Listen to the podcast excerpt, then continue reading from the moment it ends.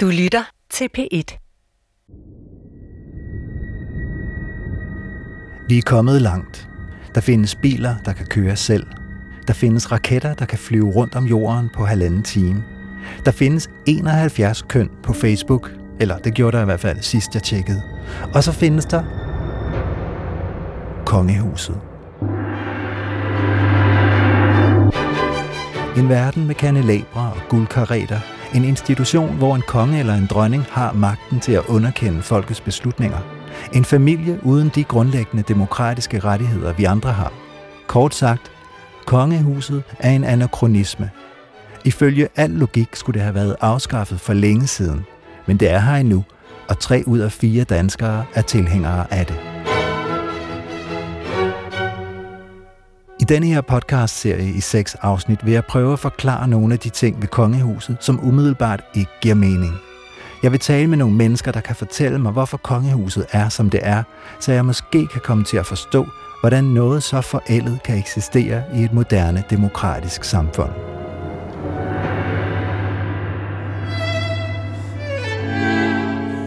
I det her afsnit skal det handle om magt. Vi lever i et demokrati, vores ledere er valgt af folket, men over det står dronningen. Det er dronningen, der udnævner og afskediger statsministeren og de andre ministre. Det står i grundloven. I praksis leverer hun bare sin underskrift og blander sig ikke. 7.9.13. Så problemet er nok ikke så stort og mest af alt principielt. Men hun kan blande sig.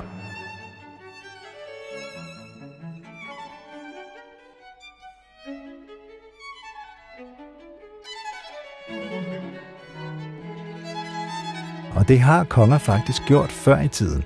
Så hvordan kan vi være sikre på, at hun ikke finder på det? Det korte svar er, at vi ikke kan være helt sikre. Det er der noget råd. I gamle dage var det mere enkelt. Manden med kronen, der sidder på tronen, bestemmer over nationen. Dengang var der overensstemmelse mellem virkeligheden og det, der stod på papiret. Vi var et kongerige, så selvfølgelig var det kongen, der bestemte. Eller var det nu også så enkelt?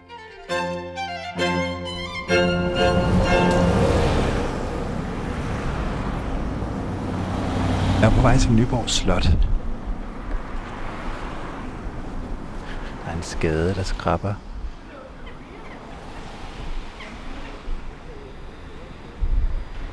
Længere fremme er der en mand, der vil støvsuge sin bil. Ja, det er en campingvogn, han støvsuger, kan jeg se nu.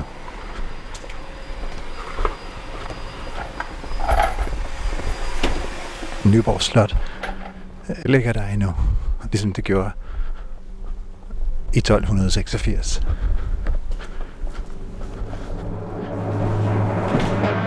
Velkommen til Danehofsalen. Det er Nikolaj Knudsen, der taler. Han er museumsinspektør på Nyborg Slot, og det er her, jeg møder ham. Nu er vi inde i, øh, i Danehofsalen. Det var altså det her rum på Nyborg Slot, hvor parlamentet mødtes i middelalderen for at diskutere landets politik. Det var simpelthen øh, middelalderens Christiansborg, kan vi godt kalde det, men det var også den øverste domstol. I dag så kan man sige, der er regentens rolle jo reduceret til en, en formalitet. Hvordan var det i middelalderen med regentens rolle? Det var jo en, en lidt spøjs rolle, fordi vi forestiller os jo tit, at det var kongen eller dronningen, der simpelthen havde al magten i middelalderen. Sådan var det desværre ikke for dem. De, de, de måtte øh, springe mellem alliancer, eller lidt eller Game of Thrones. De var aldrig sikre på at holde magten. De var, de var blevet sat til for at prøve at holde styr på riget. Men øh, de var ikke sikre på magten. Erik Klippings tid. Hvordan, hvilke magtfaktorer er der der? Jamen, der er, der er faktisk rigtig, rigtig mange forskellige magtfaktorer. For det første, så har vi stormændene, de højadelen, de store ridere, de har ekstremt meget magt, for det er jo faktisk dem, der har våbne. Det er dem, der skal hjælpe kongen, hvis han skal i krig. Og der er langt flere stormænd, end der er en konge. Så øh, man skal forestille sig lidt de her stormænd, eller bare ridderne i, i det hele taget. Det er en blanding af politiet og militæret og politikerne blandet i en øh, smeltedige. Og så er der også den katolske kirke, som ejer ekstremt meget land i Europa på det her tidspunkt. Og mange af, af, af kirkens mænd, de er også i familie med stormændene, så det er ren intriger. Og det er altså i det her moras, at en middelalderkonge aldrig kan vide sig sikker. Heller ikke når han, som Erik Klipping den 22. november 1286, er taget på jagt lidt uden for Viborg. Det der sker er, at kongen han er taget på jagt i, ja, nær Finderup. Der kommer en stor storm, og han må søge ly i laden her i Finderup. Og i ly af natten kommer der maskerede mænd ind og dolker kongen 56 gange. De skal være sikre på, at han er død. Det er Danmarks sidste kongemord, der finder sted der. Gud, hvad gør I ved ham? Han bløder. Han bløder blot. Nu er det bare sådan, at man ikke kan slå en konge ihjel. Det kan godt være, at Erik Klipping var meget for hat. Det kan vi komme ind på senere. Men der skal i hvert fald findes en morder. I 12, øh, 86 og 87, der mødes man her i, i, i Danehofsalen for at diskutere, hvem slog kongen ihjel. Der sker altså en retssag her. Og det er ikke ligesom i dag, hvor vi, øh, hvis der skal være en politiefterforskning, at øh, politiet kigger efter spor og vidner. Det er noget pjat, det her. Man diskuterer bare. Stormændene diskuterer, og så kan man sige, at den, der fik flest stemmer, det var morderen. Hvem stod her, hvor vi står øh, nu? Hvem stod her dengang? Da man skulle finde Erik Klippings morter, der ved vi, at Erik Menved, han sad herinde, det ved vi blandt andet for nogle breve, hvor han skriver, at han frygtede for sit liv herinde. For han vidste blandt de her mænd, der sad hans fars morter. Erik Menveds mor, enkedronning Agne, Agnes, hun sidder også herinde. Og så sidder der øh, blandt andet hertugen af Slesvig, Valdemar, øh, og en masse andre store mænd. Og det ender med, at de, de her store mænd og kongen og dronningen, de, de beslutter, at dem, der slog Erik Klipping ihjel, det var nogle adelsmænd, anført af Marsk Stig, den danske general. Marsk Stig? Peder Dås, Hoseøl. Med talansvar, ja. Okay. ja. De bliver simpelthen dømt til døden i det her rum.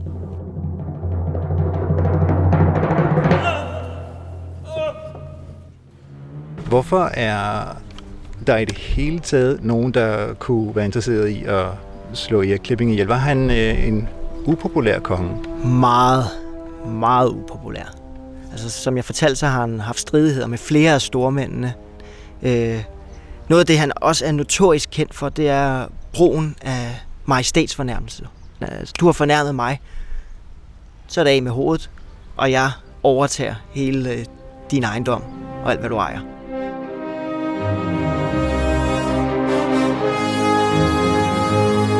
Der var jo ingen, der så, så det. Altså du snakker også om, at man kan ikke vide med, så det, så det handler om, hvem man har lyst til at placere skylden hos, eller hvad?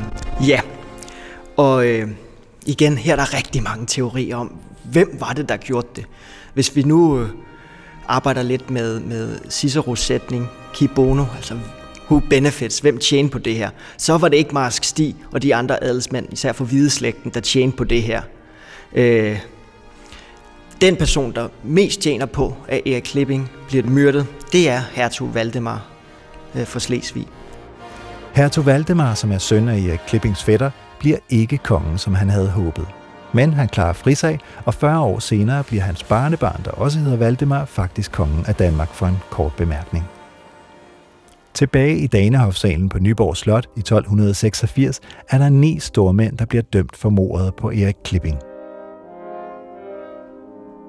De fleste, øh, kan man sige, dem man hovedmistænkte, de bliver dømt til døden. Nu er de så smarte, at de, de vidste godt, hvad, hvilken vej øh, vinden øh, blæste, så de er flygtet til Norge og bliver legesoldater der, og simpelthen plønder de danske kyster. Der er også nogen, der får, får et rap over nallerne, men, men det er hovedsageligt landsforvisning og dødsstraf. Historien om mordet i Finderup Lade er blevet fortalt til hudløshed af lærere i folkeskolen, af forfattere og komponister og satirikere i Danmarks Radio.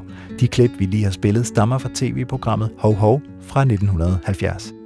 Det er egentlig utroligt, at en begivenhed, der fandt sted for mere end 700 år siden, stadig kan fange vores opmærksomhed. Det er jo fordi, det er, det er så mystisk og, og maskerede mænd, der kommer ind i en lade. Det er jo 56 dolkestød og nogle af øh, landets største, øh, øh, øh, kan man sige, største mænd, eliten, bliver bortvist, og de kommer tilbage og blønder landet, og er falskmøndre, og der er krig med Norge, og det, det, er, jo, det er jo en, en virkelig god historie, også dengang. Og altså, man kunne nærmest i dag have skrevet den om til sådan en Miss Marple-historie. Siden Erik Klipping er der heldigvis ikke blevet slået nogen regenter ihjel her i landet. Magtens centrum er rykket til Christiansborg, og magtkampene er rykket med. Formelt har dronningen ret til at blande sig i udvælgelsen af minister og statsminister. Når hun sandsynligvis aldrig kommer til at gøre det, har det noget at gøre med, hvor galt det gik dengang hendes farfar benyttede sig af sin ret til at fyre en statsminister.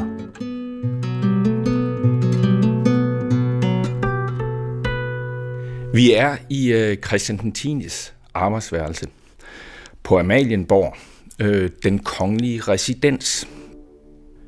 Historiker Niels Vium og jeg står lige der, hvor kongen i 1920 tog en beslutning, der kastede Danmark ud i en alvorlig forfatningskrise. Der var nemlig noget, han havde misforstået. Der står i grundloven, at det er kongen, der hyrer og fyrer ministerne, men det er bare en formalitet.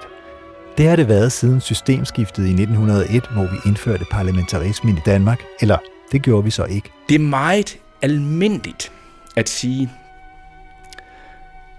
at i 1901 med systemskiftet gik det danske samfund over til parlamentarisme.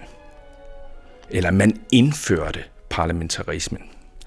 Det er en uheldig måde at formulere det på. Fordi det, der skete, det var grundlæggende, at kongen besluttede sig til, nu prøver vi parlamentarisme, indtil vi måske, eller indtil jeg måske beslutter sig for noget andet. Og det er vigtigt at forstå, når vi skal se de spændinger og konflikter, der er i det tidlige 20. århundrede mellem kongemagt og det politiske system. At der er ikke noget forandret rent juridisk. Altså grundloven er ikke blevet forandret. Kongen er gået med til midlertidigt, fordi at han var i det humør i 1901. At nu prøver vi parlamentarisme. Og det er så der, vi er i 1920. Parlamentarismen er ikke indført formelt, men reelt er der ikke nogen, der antaster den indtil. Den 29. marts 1920 kan man på forsiden af Socialdemokraten læse, avisen Socialdemokraten læse, kongen begår statskup. En stor overskrift. Øhm, og der, der er folk, som lige herude foran, hvor vi står jo, øh, går og, råber, hvad er det, der er sket forud? Bossekrisen i 1920, øh, den har med Første Verdenskrig at gøre. Den har med Versailles-freden, som er den formelle afslutning på Første Verdenskrig, at gøre. Og så har den sådan lidt øh, neden under det her sådan mere overordnet formelle niveau at gøre, så har den en hel masse at gøre med også den russiske revolution, øh, og i øvrigt om grundlæggende forandringer af det danske samfund øh, i begyndelsen af det 20. århundrede. Men hvad er det, der får kongen til, ifølge avisen, at begå statskup? Helt konkret så udspringer den af, at øh, der i henhold til den øh, Versailles-traktat, øh, der er blevet lavet nede i Paris, hvor sejrherrene dikterer, hvordan Europa skal organiseres efter den blodige første verdenskrig, øh, så er det blevet besluttet, at der skal holdes afstemning om grænsen øh, i Danmark. Øh, mellem, grænsen mellem Danmark og Tyskland, den skal flyttes. Øh, Danmark havde jo lidt et forsmedet lederlag i 1864 og mistede hertugdømmerne øh, øh, Slesvig-Holsten og Lauenborg øh, til først Preussen, senere til det, der bliver det samlede tyske øh, kejserige, som nu øh, efter Første Verdenskrig har tabt krigen. Ved afstemningen stemmer Sønderjylland sig tilbage til Danmark, men i Sydslesvig, i det der bliver kaldt anden zone, vil borgerne blive ved med at høre til Tyskland. Det var der folk, der var meget skuffet over øh, i Danmark, og det var Christian den 10. meget skuffet over også. Øh, han ønsker, og det der især spiller en rolle for ham, det er den skønne Østersøby, Flensborg. øh, som har dybe rødder i dansk øh, historie, men hvor der i øvrigt også var et markant tysk øh, øh, flertal. Øh, han vil gerne se, om øh, man på en eller anden måde kunne få øh, Flensborg, eller måske hele anden zone tilbage.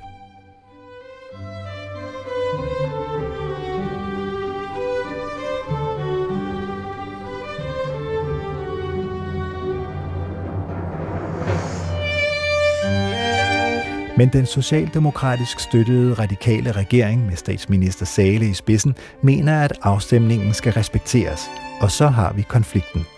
En politisk konflikt med kongen som aktiv deltager. Kongen bliver i nogen grad manipuleret af politikere fra Venstre og Konservative til at sige, at øh, vi skal af med den regering. Øh, fordi øh, så skal vi have valgt, gerne have valgt en ny øh, regering, øh, som vil genoptage internationale forhandlinger, sådan at vi kan få en ny afstemning om Sydslesvig.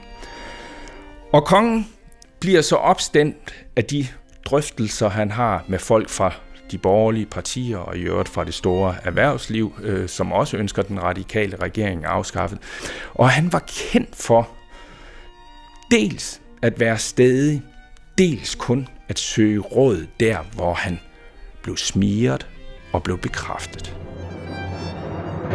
Jeg har fået 89 råd, velmente råd om, hvordan jeg glemmer dig. Men venlige ord hjælper ikke spor.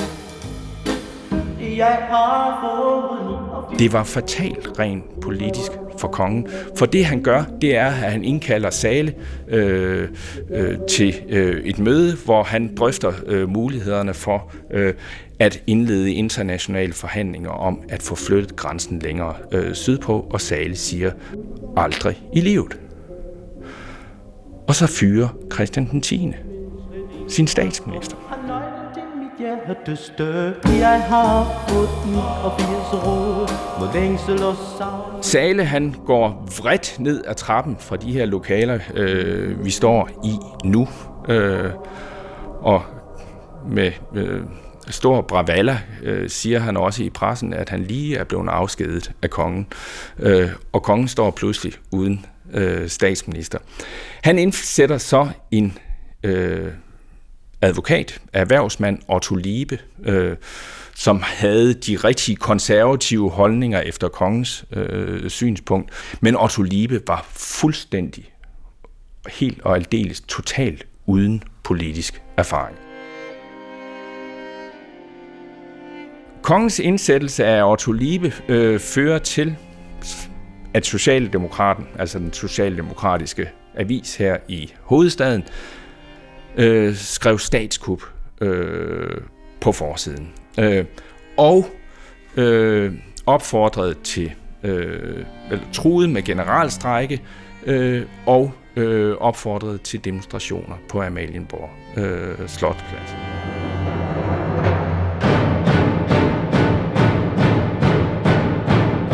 Og hele København bliver øh, ganske animeret. Øh, nogen vil næsten kalde det oprørsk. Øh, og der er det, som sagt demonstrationer på Amalienborg Slotsplads. Så tænker du måske, at sådan et demonstrationer og skriverier i pressen, det er der ikke noget at tage sig tungt. Men det er det for kongen på det her tidspunkt. Vi skal jo forstå, at her i 1920, det er to og et halvt år efter den russiske revolution, øh, hvor et nært medlem af Christian den 10. i øvrigt er blevet øh, øh, henrettet, øh, og hvor der i kølvandet af Første Verdenskrig havde været kommunistisk inspirerede revolutioner rundt omkring øh, i Europa.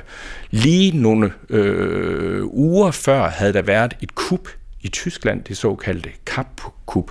Altså det er et Europa, der er i oprør, hvor arbejderbevægelsen, hvad enten den socialdemokratiske herunder med understregning er de demokratisk, eller den er kommunistisk, og ekstremt radikal med idéer om altså at henrette øh, majestater, at afskaffe ejendomsretten og øh, brænde kirker af. Øh, altså, Der er frygt for, at det ordnede samfund simpelthen kan væltes over ende. Ikke? I den situation er der faktisk uro på Amalienborg Slotsplads i flere på hinanden følgende dage. Der er skriverier i øh, avisen om statskup. Der er øh, trussel om øh, generalstrække, og kongen øh, står i en situation, som han nok ikke helt har tænkt øh, igennem. Han er ekstremt presset. Det er den redelighed, vi kalder påskekrisen. Det ender som bekendt ikke med en kommunistisk revolution eller med, at monarkiet bliver afskaffet. Stavning, der på det her tidspunkt endnu ikke er statsminister, taler kongen til fornuft. Kongen udskriver valg, og roen er genoprettet. Men lad os lige opholde os ved, hvad det var, kongen gjorde, da han fyrede sin statsminister. Kongen var i overensstemmelse med grundloven, men han var ikke i overensstemmelse med den politiske praksis, man havde indført i 1901, eller var begyndt på øh, i 1901. Ligesom hans bedstefar Christian den 10. var omhyggelig med ikke at sige, at jeg vil nu overholde det parlamentariske princip for tid og evighed, så mente Christian den 10. heller ikke, at det her parlamentariske princip var noget, han var forpligtet af. Det var noget, vi gjorde nu, men jeg har stadigvæk muligheden i henhold til grundloven at afskede min minister. Men det han jo møder, det er det moderne samfunds krav og de moderne menneskers krav. De vil delen dulme have indflydelse. Sådan er det bare. De vil have indflydelse. Altså det er den dybe samfundsforandring, som Christian den 10. bare ikke er med i. Monarkiet er per tradition hierarkisk og, og konservativt. Øh, det er det vel også stadig i dag, og det, jo, det bygger jo også på et ulighedsprincip. Øh, Monarkiet, kongehuset, er noget mere, noget finere end andre. Samtidig har vi jo det moderne samfund, hvor vi hylder nogle idéer om, at vi er politisk lige, og nogen vil også hævde, at vi burde også være social og økonomisk lige, men vi er i hvert fald politisk lige. Og de her kræfter, dem får Christian den 10. lige i syn, kan man sige, øh, i påskekrisen. Der var altså ikke formelt tale om et statskup dengang i 1920. Der var bare tale om en konge, der benyttede sig af sin grundlovssikrede ret. Og den ret har vores nuværende dronning også. Selv om formuleringen er, at kongen udnævner og afskediger sine ministre, så er der indført en paragraf, hvor der står, at ministeriet kan ikke blive siddende, hvis der er et folketingsflertal imod den. Men kunne forestille sig en situation, hvor Mette Frederiksen øh, gik til dronningen og sagde, nu har jeg dannet den, min regering, og dronningen sagde, det er fint, men øh, jeg vil have, at det er prins Joachim, der skal være, der skal være landbrugsminister for eksempel. Så på den måde, øh, hvis Mette Frederiksen ikke slugte den, så skulle der jo være omvalg, kan man sige, ikke? Og, og så vil hun måske hellere sluge den, og så bevare regeringsmagten, men, men med lidt, øh, altså dronningen, der også får lidt indflydelse. Altså det, det, det, det bliver jo temmelig øh, øh, spekulativt, fordi øh, dronning ville jo vide, at hvis hun krævede af Mette Frederiksen, at hun udnævnte prins Joachim til landbrugsminister, øh, så ville hun begå, altså dronningen, en politisk dumhed af dimensioner. Det vil føre uden tvivl til en forfatningskrise. Øh, jeg vil antage, at Mette Frederiksen ville nægte. Historiker Niels Vium vil altså antage, at vi ikke kommer til at stå i en situation, hvor statsministeren vil ligge under for et urimeligt krav fra dronningens side. Selvom det kunne alt sammen være inden for det juridisk rimelige, så er der så mange politiske blokeringer i den proces, at jeg vil øh, godt sætte min pensionsopsparing på, at prins Joachim ikke bliver landbrugsminister. Jamen, så må vi jo så øh, krydse fingre, altså når nu jorden øh, er som den er, så må vi jo øh, håbe på fornuften sejr. Men øh, lad os lige gå til... Fornuften den, i demokrati, den forventes jo ikke kun at ligge hos magthaverne. Fornuften forventes jo også at ligge i befolkningen. Ikke? Altså, og befolkningen har via grundloven sine måder gøre sin stemme hørt på. Øh, og det har en utrolig disciplinerende effekt for det politiske system.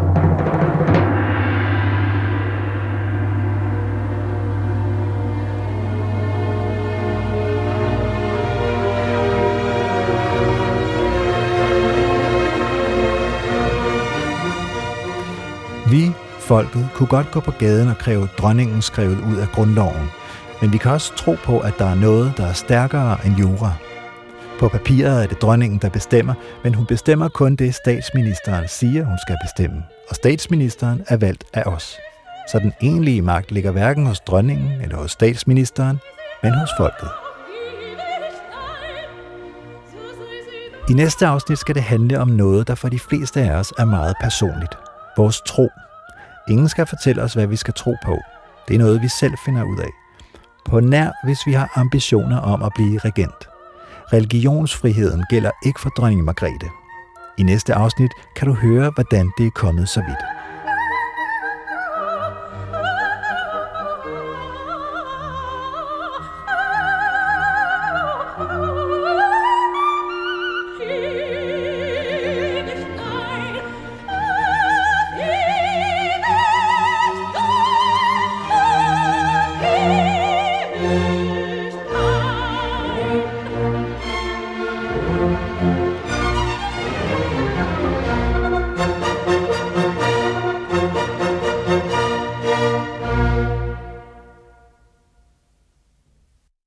Du kan høre flere P1-podcasts i DR's radio-app.